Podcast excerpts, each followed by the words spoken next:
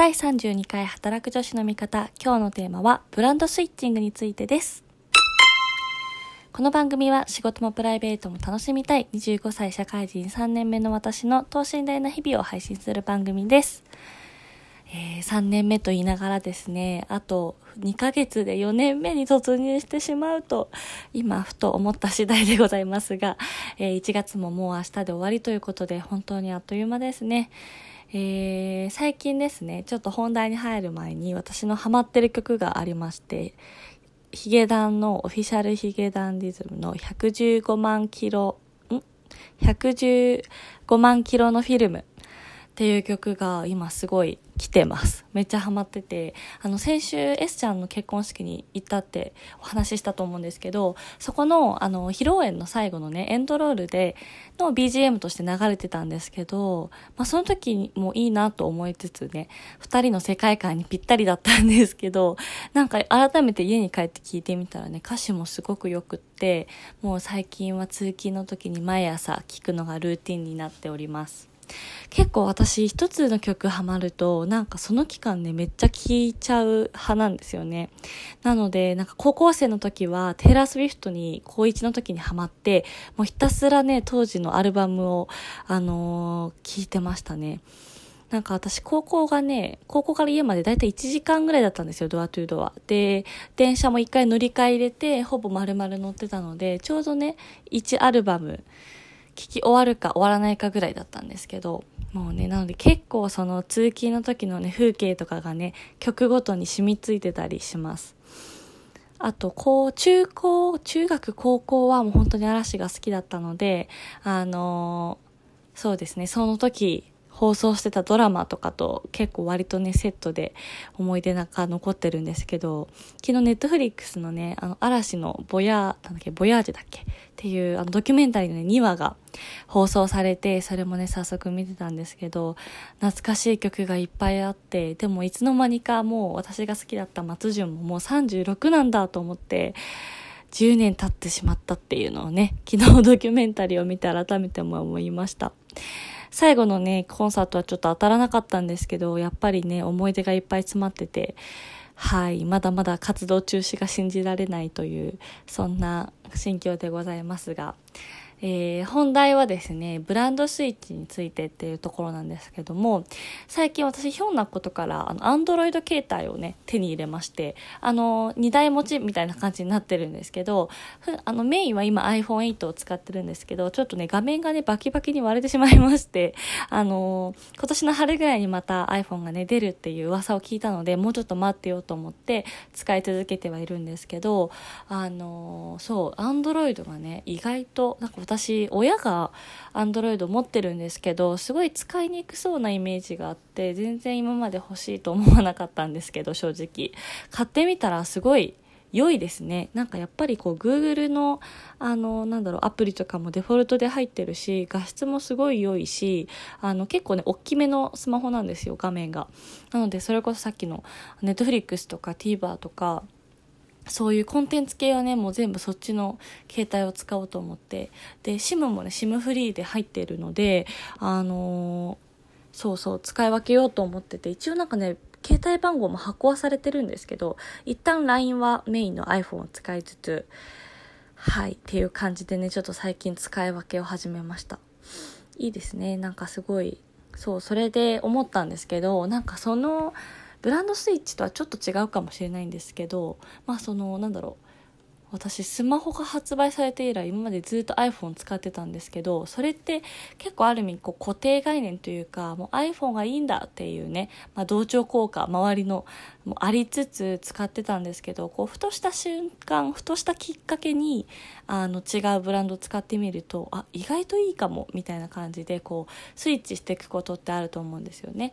でまあ、広告のこう仕事してると、まあ、競合からいかにこう自社の商品にスイッチングさせるかっていうのってよくあの議論されるというか、まあ、そこを狙っていくっていうのが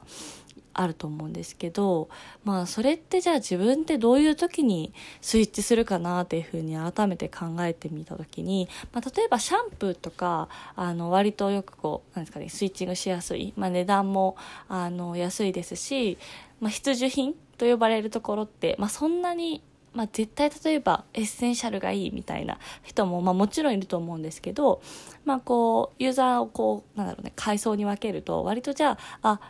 今日は松木用でこっちの方が安かったから、まあ、ダブにしてみようとか、そういうあの割とこうなんですかね、フラフラとすぐ浮気しちゃうユーザーもいれば、まあ、ロイヤルユーザーと言われる、まあ、絶対このブランドっていう風にあの決めてるユーザーさんもいるんですけど、なんかそれって結構やっぱり自分のなんだろうなジャンル商品によって全然違うなと思ってて、まあ、基礎化粧品とか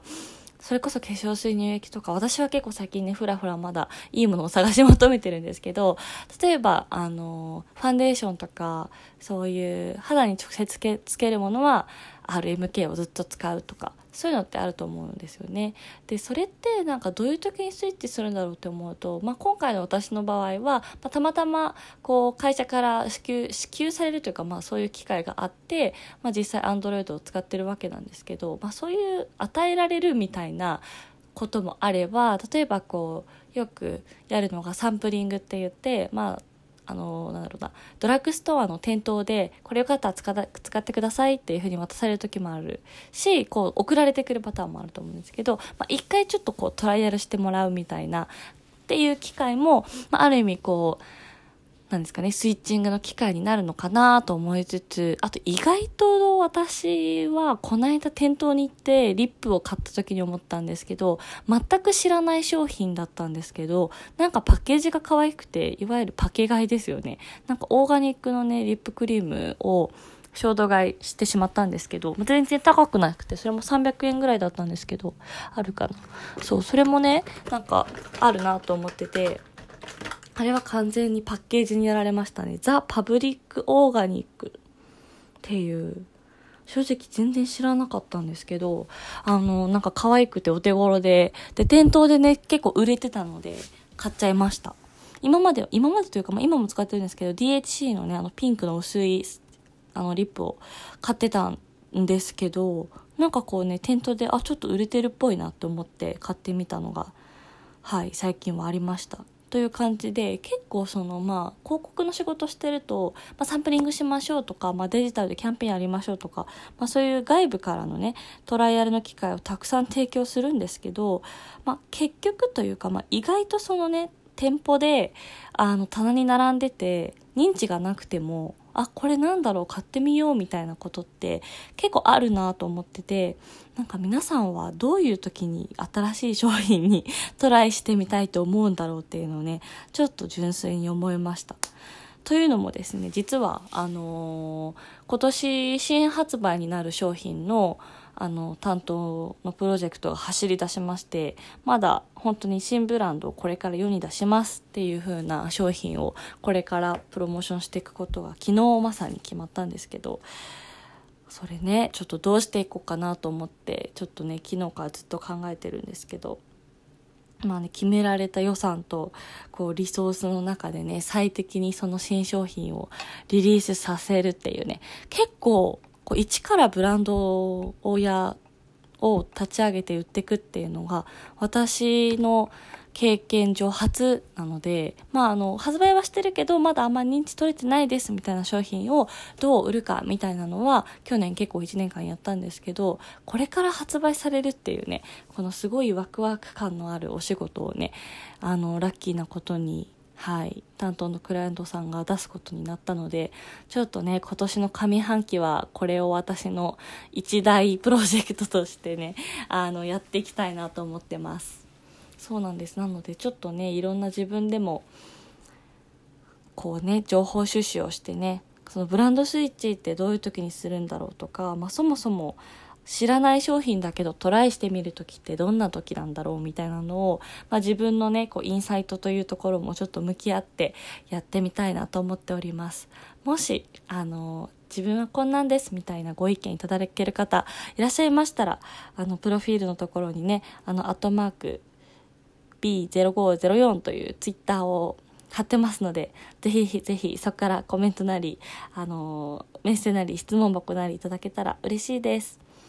ということで今日は完全に仕事寄りのお話でしたが、はいそんな感じで私の脳内は今、はいその新商品プロジェクトのことを考えております。ということで今日はこの辺で失礼したいと思います。あ、そうだ、今日ね、あの同期の子とご飯に行ってきたんですけど、久しぶりにあのその人もともとずっと九州にいた子で、で九州私も半年ぐらい担当してたんですけど、その時ににかいぐらいあの水炊きをね食べた仲間だったんですが、あの久しぶりにふたりで東京でご飯食べてるのがめっちゃなんか不思議な感じでしたっていう、最後これかいっていう感じなんですけどはい、なんかすごい久しぶりにね同期と語り合うことができたので今日は満足でございます。はい、それでは今日はこの辺で失礼します。ありがとうございました。バイバイ。